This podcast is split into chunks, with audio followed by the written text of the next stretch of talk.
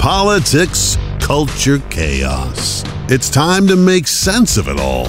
It's time to have a little fun. This is your afternoon dose of sanity. This is the Rich Zeoli Podcast. Indeed, it is. And, uh, you know, I've been waiting all day, hoping to get to you the verdict. But as of right now, no verdict. Maybe there'll be a verdict. But as of now, not so much. We'll see. We'll see what happens. But in the meantime, oh, did Biden give a speech today? Oof, did he ever? Welcome to the podcast. Hope you're having a great day today. Busy, busy afternoon. Yeah, no, I was really, I was thinking too, you know, come on. This guy can speak, right? The President of the United States. I keep giving this guy too much credit, I guess. I don't know. By the way, Alan Dershowitz would say Kyle Rittenhouse not only should be acquitted, he should sue everybody in the media. Everybody. Sue everybody, he said. I agree with him, by the way. Why not? What the heck? Uh, all right, where do I begin today? So, uh, so El Presidente gave a speech, another rambling, rambling speech today. Let's begin, shall we, with him just losing his train of thought as we just kind of do this. He signed the infrastructure bill today, so a lot of people are thrilled by this, mainly uh, Democrats and, and, and weak Republicans. So here we go. And we're building again and we're moving again. Folks, when you see these projects starting in your hometowns, I want you to feel what I feel pride. Pride of what we can do together as the United States of America. And as, the, as, as uh, some, you know, I think the same goes if you, I don't want to get into it in detail because you're going to be freezing, but here, but my plan to build back better for our people. Getting folks back to work and reducing the cost of things like child care, elder care, housing, health care, prescription drugs. You know, pride only hurts; it never helps. Can I? Can I just? Can I just say that? All right. Pride never helps; it only hurts. Just quote Pulp Fiction for you, just as we begin the afternoon, because that that's all I could think about during that rambling train of thought right there. Uh, how many corporations were involved in all this? How many corporations? Let's see. Let's get a number here. Let's see if the number goes up. Let's see if the number goes down. Let's see if the number is a random number, a prime number. Uh, let's just see. I'm a capitalist. You want to be a billionaire and a millionaire? That's great. Good for you. But pay your fair share. Oh, he's doing the creepy whisper thing. 400 corporations, 550 corporations in the Fortune 500. Guess what? I misspoke. 55 corporations 55. in the Fortune 500 made $40 billion last year did not pay one single penny in taxes. who knows who pays it? Y'all pay it, as they say in Southern Y'all, Y'all. Y'all. For real. I'm doing Think a fake about Southern it. accent too. This law, and so that's why this bill is paid for. Look, it's long overdue promise. It creates better jobs for millions of Americans. And, let, and I'm going to be clear, especially here in New Hampshire. No one earning, no one earning in America less than $400,000 will pay a single solitary extra penny in federal taxes. You know, I wouldn't even let right? the bipartisan commission include gas tax in this bill because that would mean people, working folks, would be paying more money. Look, this law is a blue collar blueprint to rebuild America. It leaves nobody behind. Now our focus moves on to implementing this infrastructure law and it was some speed and discipline. I asked the former mayor of New Orleans and former lieutenant governor of Louisiana, Mitch you? Mitch, right there. All right, Mitch. All right, talk to us, Mitch. So a couple points on that, right? The, the lie that's being told about the the cost of all this uh, to you, which is is it's it's a massive tax hike on the middle class. It's a massive tax hike on the middle class. Everybody knows this that it is because everybody is going to pay more. In fact, thirty percent of middle class families are going to be paying more, according to estimates from the people that do the estimates on these things. That's the reality of everything that's going on here. So I, am just pointing that out because they continue to peddle this nonsense from DC, and it's not true. He says he says that not only the middle class will not be paying more, but he, he also says millionaires and billionaires will be paying their fair share. Do you know that two thirds of millionaires are going to receive a tax cut under this plan? Did you, did you know that? I mean, I'm, I'm okay with that, but it's just another lie. That's all. It's just another lie. There's a lot. There's a lot of lies that are being told right now. There's a lot of lies, as you can imagine. Um, did you see the roaring welcome the president got in New Hampshire today? Oh, it was epic. It was Trumpian, if I dare say so myself. Take a listen. I'm not making this up. This is really true. It's true. Epic. Epic. Boy, somewhere Trump is jealous right now. You know what I mean? Somewhere he's jealous as Biden walks down with a very, very purple looking person next to him. Woohoo. Yeah. Woohoo. Woohoo. Thank you. Yeah, no, thank thank you, Bo- both of you. Thank you both for coming today to my presidential bill, big back build better thing that we're doing here. There were dozens of people out there today, dozens. Uh, what else did he say today regarding the uh, the lies that were told? There was a lot of them, as you can imagine, spewed out today. One of the other things that too that I I found pretty fascinating is that today in D.C. of all places, the mayor of D.C. Muriel Bowser has announced that there will be no more indoor mask mandates in a lot of different places, which is pretty amazing. They're going to lift the current indoor mask mandate. Now, she says she wants to be very clear. Actually, you want to you want to hear the whole lecture from the mayor of DC. This is always good because I love these these these these people that think they can run their lives in the middle of a pandemic, and then what they wind up doing is they wind up lecturing and belittling and condescending and everything else. So here, take a listen here. So uh, we want to move on quickly to what this uh, means uh, for our response.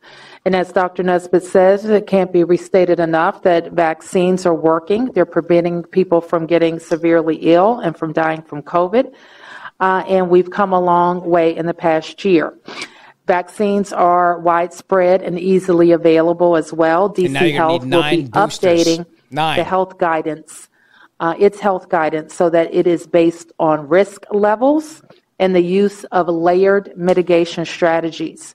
And risk levels will primarily be tied to a person's uh, vaccination status. So, in line with that approach, beginning on Monday, uh, we will lift the current indoor uh, mask mandate. Now, I want to be very clear.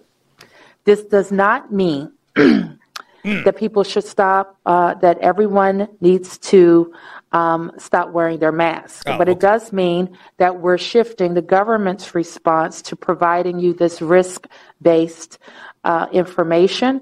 Uh, and recommending layering strategies as the best way to protect yourself. You know, falls good for, for uh, layering, the community. Don't you think? Yeah. And masks will still be required in some spaces. Mm-hmm. Uh, and spaces. so, regardless of your vaccination status, like and where? I'm going to list a few here. Oh, go ahead. Give Any it to us. private business that wants a mask mandate uh, may impose a mask mandate. Mm-hmm. On public transportations like buses and trains, inside train stations, in airports, and riding in shared vehicles, a mask will continue to be required.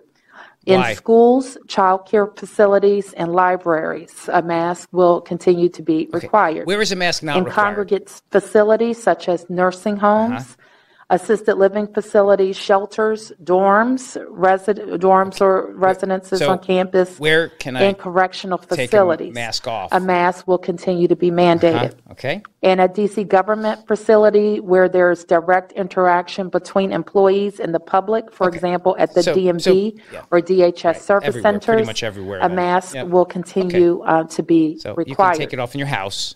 In your house. So obviously, everyone who is eligible should get vaccinated. And then you'll be able to take your mask off in your house or in your own private bathroom, as long as nobody else is around your bathroom at that moment. Otherwise, mask up, baby, because nothing's changing. I just I don't really know what that what to make of that. I really don't. But look, the bottom line is this: COVID's not going to kill us. COVID, we're going to survive COVID. We have been surviving COVID. Life is normal again, uh, except in the minds of politicians who just are so scared to let uh, control up, obviously. But it really doesn't matter because climate change is, in fact, going to kill us. In fact, it's so much of an existential threat that for the last 50 years, we have had all kinds of people now warning us of climate hysteria and how the earth was going to end. I shared this on the show, but I thought it was worth bringing up again because I know sometimes you go in and out, you can't hear everything. And that's why this podcast is so beautiful because you, you get a quick summation of the day of everything that you missed and you don't miss a thing. But there were 50 years of predictions that the climate apocalypse is is here. It's or I should say, nigh. It's near. How do you say that? You know, like it's almost there. It's near, right? Uh, here we go. Ready? Because recently, President Barack Obama said the world has to step up and uh, has to step up now. Uh, when it comes to uh, climate, uh, time really is running out. Greta Thunberg yelled at the UN recent COP26 thing. She said, How dare you? This is a system wide climate emergency, and we're all going to die. There's a lot of this chicken little stuff that's going on out there. Paul Behrens, a professor in environmental change, he told Politico that the only fact that we do know in the future that he can declare with certainty is that the world as we know it is coming to an end. No, it's actually a real quote. He literally said that. He said, he said, quote, the only fact that the future, uh, in the future, I can declare with uh, certainty is that the world is going to come to an end. All right? Very, very optimistic. Makes me feel good inside. How about you? Absolutely. Now, in 1972, the United Nations Environment Protection boss at the time said, quote, we have 10 years to stop the catastrophe. 10 years to stop a catastrophe. That was one of the headlines that came out back then, 10 years in 1972. Now, keep in mind now, when 1982 came, and if you remember the 80s, you know that 1982 came around because it didn't end 10 years later like he said he, it would. So in 82, what did they do? They extended it, but they pretended like the first warning didn't come true. So it wasn't like they came out and they said, all right, well, it's 10 years plus. They just pretended like the first warning never came true. And then they came out and they said another 10 years. Actually, they gave it to 2000 at this point. They said, uh, Mark uh, Tolba, who was the head of the UN Environmental Program, he said that there's going to be an environmental catastrophe that is going to destroy the world as we know it by the year 2000. Okay?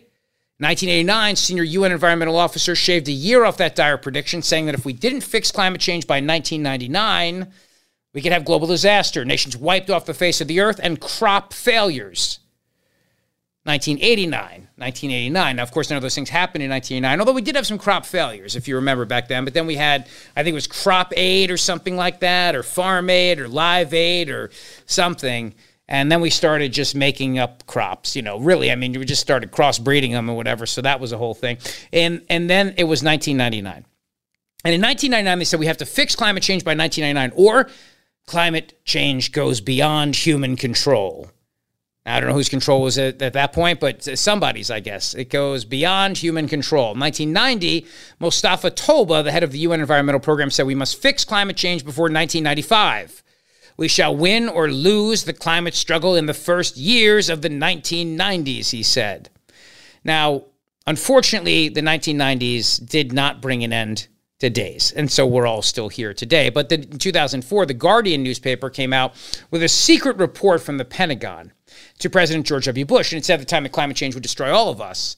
Now the Pentagon tells Bush climate change will destroy us. Secret report warns of rooting, I'm sorry, rioting and nuclear war. Britain will be Siberia in less than 20 years. Threat to the world is greater than terrorism. Among the predictions, major European cities will be sunk beneath the rising seas. Britain plunged into a Siberian climate by the year 2020. Nuclear conflict, mega droughts, famine, and widespread rioting will erupt across the world. Oh, yes, yes. Very humiliating to the Bush administration because they weren't doing enough to tackle the climate change thing. But of course, none of those things happened. Then 2012 came out. No, I'm sorry. First, 2000. That's actually a movie with John Cusack and was terrible. But first, in the year 20, 2007, Rajendra Pachauri, who was head of the UN climate panel, said if there's no action before 2012, then that'll be too late. That will be too late. You understand? All right, so then 2012, and uh, that came and went, obviously, even with the bad John Cusack movie. So, uh, where are we right now, as you can imagine? Uh, then it became 11 years. 2019 came around. 11 years to prevent irreversible damage from climate change. 11 years. So, ambition and urgency is needed to address global emergency, the Secretary General says. Uh, we are the last generation that can prevent irreparable damage to our planet. So, we have until 2030 which is 58 years from the original warnings of 1972. So now you know, okay? And now you know. Of course, now, does this mean that the world is going to call on China to give up its coal and its gas and its oil? Uh, no, of course not. no, no, no, no, no, no, no.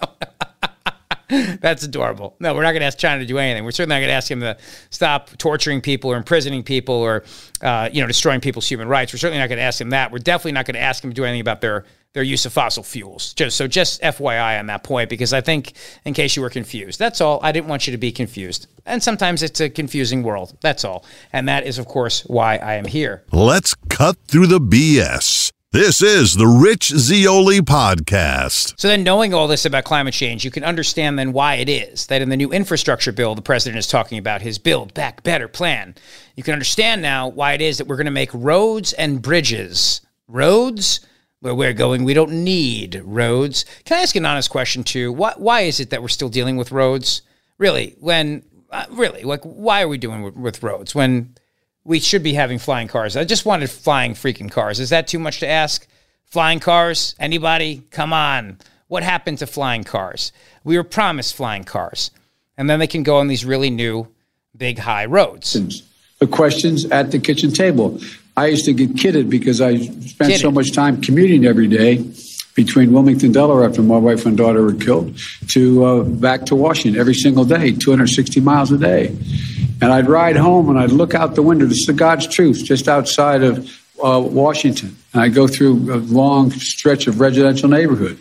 And I could see the lights on in the kitchens and in the dining room. And I wonder, what is it that, what, what are they talking about? What are they thinking about? Because that's why I ran. That's why these folks ran. It's about building the, they're taking care of their legitimate needs and to make sure democracy delivers for everybody. You know, we promised that, that we couldn't just build back what we had before. We had to build back better. And that's a, that's a, an environmental requirement. A highway gets washed out, you can't build it back to what it was before, which used to be the measure. You got to build a couple feet higher because even if we gain control of the climate, we're still, it's not going to go back to what it was before. It's not going to be that way. And despite the cynics, Democrats and Republicans, we can work together. We can deliver real results. We can deliver real people results that they're going to affect their. We're going to deliver real people to people like Nancy Pelosi who are looking for them on the menu. So we're going to make roads higher because of climate change. This way, if the seas rise, you'll be able to go over them in the high roads. I would just say instead, why not make cars aquatic? You know, a car that could turn into a boat, like in James Bond. That was in a uh, Roger Moore James Bond movie. I think The Spy Who Loved Me, where the car actually turned into a boat. I believe a submarine, to be accurate. So it turned into a submarine and went underwater and that sort of thing. Wouldn't that be easier than just making roads higher, just to make car? Look, they're going to put in. I told you yesterday those drunk driving sensors things, which are not invented yet. So they have to invent that technology to see if the car can start have you've been drinking or not? So why not invent technology that will enable the car to turn into a freaking submarine? Huh? Huh? How about that? What do you think? I think so. You like it? Uh, you like it? Absolutely. No doubt about it. Um, let's turn our attention to the border for a moment, shall we? Today, Secretary Alejandro Mayorkas, the nation's leading PowerPoint presenter, who is honestly one of the most boring human beings I've ever heard in my life. No, he really is. He makes Michael Scott from The Office seem incredibly exciting. Today, he said something fascinating about the Vice President of the United States, Kamala Harris, and everybody's just ripping on her. It's great. Everywhere Kamala Harris turns, they are just ripping on her. Nobody's happy with the job she's doing, and I mean nobody. And do you remember how she became the border czar? The, the, she was the czar. Remember this? Czar of the border? Well, it turns out, according to the Deputy of Homeland Security, Alejandro Mayorkas today, not so fast. His org chart does not include Kamala Harris on the org chart in that manner in which you prescribe. And remember, it's all about the org chart. It's all about the org chart because if you don't know the org chart, you will not know what I'm talking about. And that is that Kamala Harris is apparently now, and, and, and this article that I have to share with you from Politico, here's the essence of it. Everybody in the White House hates her. They hate her and they don't know what to do with her. And I think they want her to quit. She's never going to quit, by the way. She hates them too. It's a mutual hate hate relationship that they all have with each other. And it's it's because of the fact that during that debate, she shredded her boss as basically being a racist. Remember that? In that first debate? Joe, I was that little girl, Joe, on that bus. You remember that, right? And so then the other day, CNN went after her, and actually one of the guests on CNN went after CNN for going after Kamala Harris. And this is where all her defenders came out in the media and said people just don't like her because she's racist, uh, because they're racist and sexist. What if it's just that she's just not a very good vice president? People don't like her because she's not a likable person. What about that? Is that a possibility? Of course. I guess it's not a possibility that they ever actually pursue, but something that they should pursue because that's the reality. I mean, the Democrats do not want her to be their nominee for president in 2024. You know that, right? I mean, no chance in hell. None whatsoever. So she was asked, uh, so Secretary Mayorkas today was responding to the fact of her being the climate czar. Vice President Harris, our border czar. Border czar. What kind of grade would you give her? Vice President um, Harris is not the border czar. Vice President Harris has been uh, asked by the President of the United States to focus on root causes. Okay, let me answer this quickly in my last few seconds. When was the last time you talked to her about about uh, securing the border? Several weeks ago. Okay. Thank you, Mr. Chairman. I'm Thank you, Senator Kennedy. on time. I She's want you not to recognize the that. I sure czar. do. You get an A plus, Senator She's Booker. not the border czar. Get it? Not the border czar. Kamala Harris sidelined amid growing tensions with Biden, insiders say, according to the New York Post. Vice President Kamala Harris increasingly feels isolated in the White House as her approval ratings plummet, with the first female Veep believing she's not getting the same support given to other members of the Biden administration. This is actually starting to turn out like the show Veep, where she's being left out of everything and she keeps going every day. The president call, the president call, the president call. Uh, it's hard to miss the specific energy that the White House brings to defend a white man, knowing that Kamala Harris has spent almost a year taking a lot of the hits the West Wing didn't want to take themselves. A former Harris aide, aide told CNN. The ex staffer was referring to the Biden administration springing to defend Transportation Secretary Pete Buttigieg for taking paternity leave amid the global supply chain crisis. But then, of course, they did not defend Harris, I guess, for what also taking paternity leave or something like that. Oh no, no, I'm sorry. It was it was this. At the same time, the president would usually be expected to promote his vice president as a future replacement, but Biden has instead been sidelining Harris as a potential liability. Sources say. Look at that exasperation and dysfunction inside Kamala Harris's frustrating start as vice president from CNN. This is what got the the the left er, very angry this piece from CNN got them super angry over this.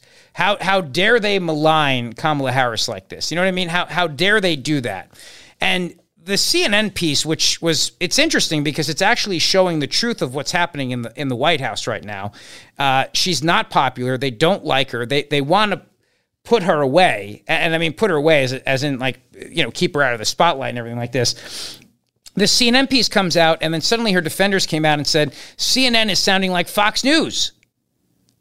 But what you see, but what they're missing though in all this, so of course, is that this is literally what the Biden administration wants CNN to print. They want CNN to go after this. They do. They want CNN to go after this, to, to, to write this stuff about Kamala Harris because they want to push her out. That's what they're trying to achieve. That is the goal here. You understand?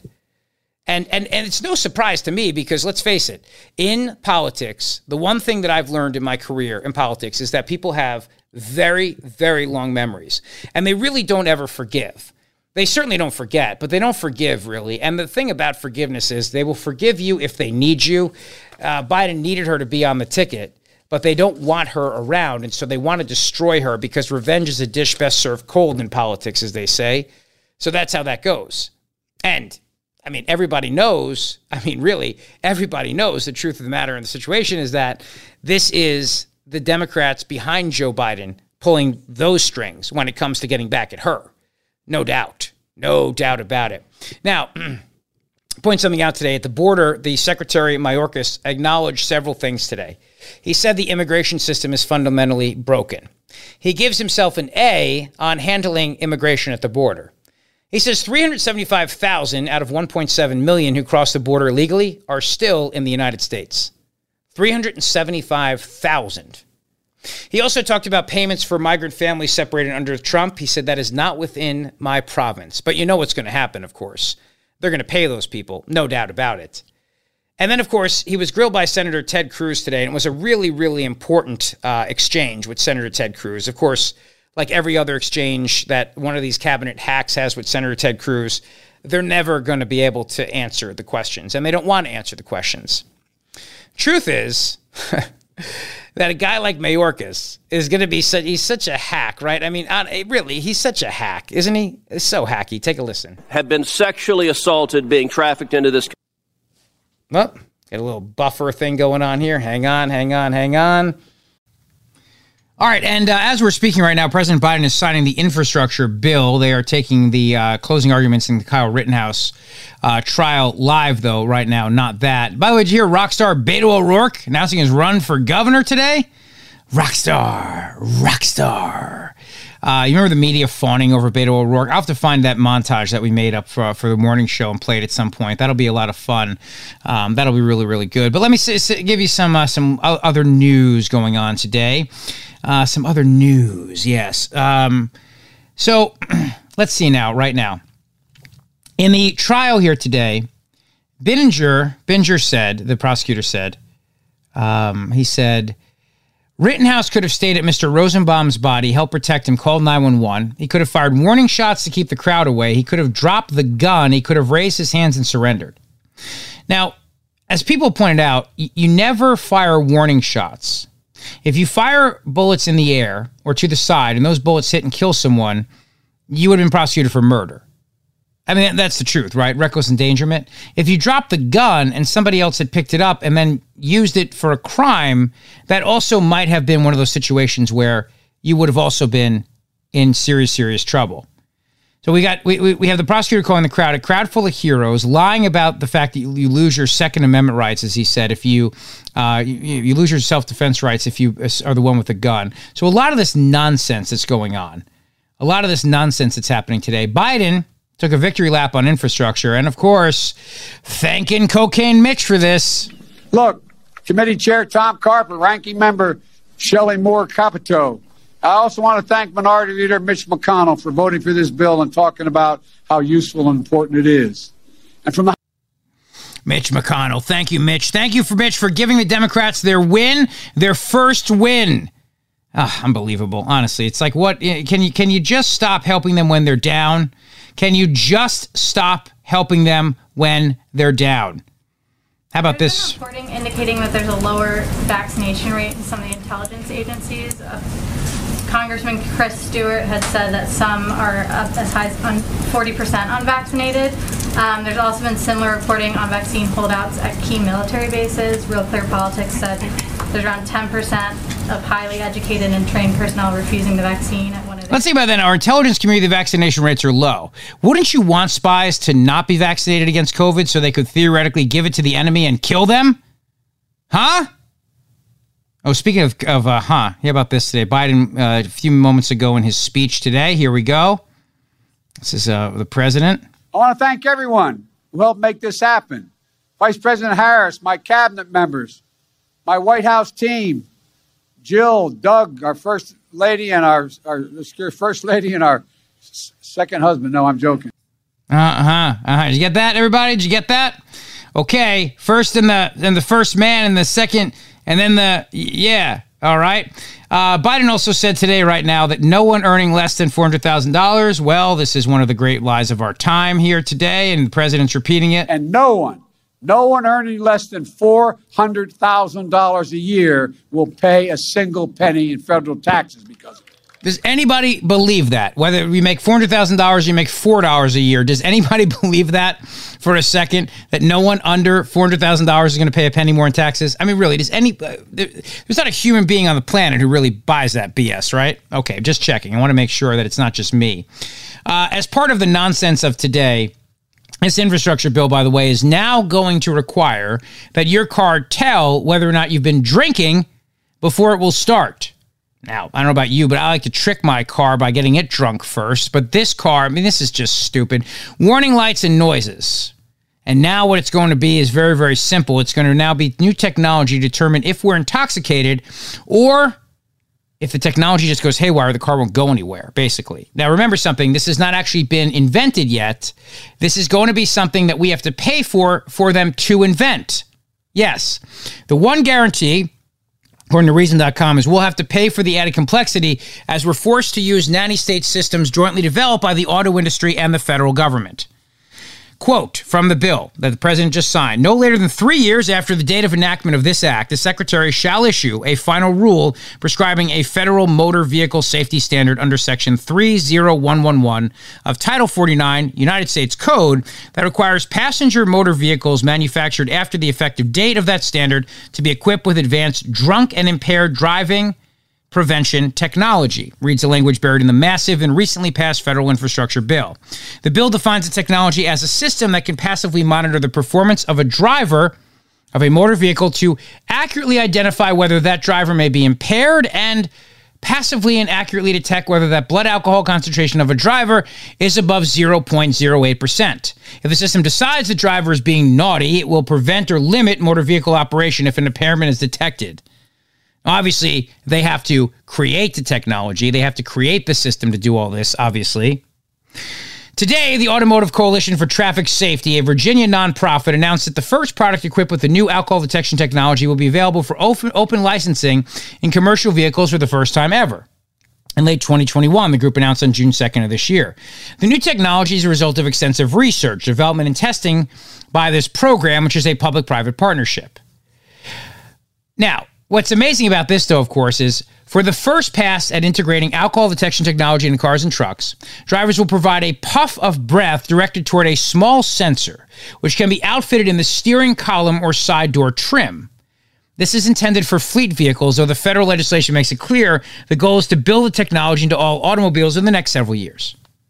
Now, they say future implementations of the technology are intended to be less intrusive, monitoring blood alcohol content without requiring any actions by the driver. Because remember something, one thing that you could do with this new thing is, of course, get somebody to blow for you, right? I mean, they could, of course, do that. They promise that the system will be able to distinguish between drivers and passengers. If an excessive blood alcohol concentration is detected, the technology will prevent a vehicle from starting or unlocking a vehicle's transmission. They say. But maybe, maybe it won't. I mean, like all technology, sometimes you have to unplug it and plug it back in to get it to work. Have you noticed that about technology? The first thing I do when something doesn't work is I hit the old system reset and reboot it. How many times have I had to do that with this podcast? A lot. But you unplug and you plug it back in. Now, the other question is this What happens if somebody doesn't know what to do if the technology craps down? Right? What happens with that? What happened back in the 1970s, seatbelt interlocks were mandatory in the 1970s until an infuriated public pushed back against technology that prevented cars from starting unless they buckled up. Now, if the sensors went bad, of course, you were in a lot of trouble. The result was that grandma's grocery bags and guard dogs alike triggered the no start unless the belts or the front seats were occupied and were fastened first. Mike Davis, who liked the law, wrote for Detroit Bureau in 2009. He said, plus people rejecting the big brother attitude of forcing them to buckle up before they brought bought into the notion. Well, not only that, but I mean, it's not just a matter of people not liking Big Brother. People don't like technology that stinks, right? That doesn't even work and sometimes just completely breaks down. And there were a lot of this stuff over the years, if you remember. And you can figure out how to get around it look, go on YouTube right now and, and type in how to disable seatbelt alarms. Like I've, I mean, have you ever been in a car with somebody and they go, "Can you please buckle up?" Because it goes ding, ding, ding, ding, and oh, it's annoying. The EPA also has required idle, start, stop features. You can disable those too. You just say disable anything, obviously. But remember who won't disable these things. People like you and I who follow the law and don't drink and drive. The people that will disable them are the people that are drunk drivers, chronic drinkers and drivers, people that do it all the time. I'm not talking about a guy who's one off by going out to dinner and having two glasses of wine. He shouldn't drive. I mean the guys that go out and drink every night and think this is BS. They're the, going to be the first ones who figure out a way around this. And they'll put it online and other people will figure it out too. There's always going to be a way around that. But what will it cost is the question, right? Even though all this has to be invented yet and still has to be figured out, how, how much will it cost? somewhere around 300 to $400 the cost of a vehicle. Maybe even more. They're not quite sure yet. But at least it's going to be at least maybe $500. That's what we do know. And then you might say to yourself, yeah, but that's a lot cheaper than if somebody gets a drunk driving infraction. Well, that's true, but then here's the other question. The states rely on all that money right now for a lot of different things. The average DWI is like what, 10 grand or something like that. So that's going to be a lot of loss of revenue, number 1. Number 2, what happens when you have an emergency or something like that and the car doesn't start? Now they claim that there's going to be an emergency override feature, but it's going to immediately alert law enforcement to your location. So now think about this. You get in the car, you're not drunk. The car won't start because it thinks you are. But now you've got to absolutely get somewhere. So you hit the override feature. You hit the gas and you go. Two minutes later, you're pulled over down the street. Now you've got to deal with that whole issue. And I can't wait until the first person gets into it with the cops who wasn't supposed to be stopped and they're taken out of the car and then they're frisked and it's on YouTube and it becomes a national issue. And then we hear about defund police again or something like that, or defund at least these stupid breathalyzer devices.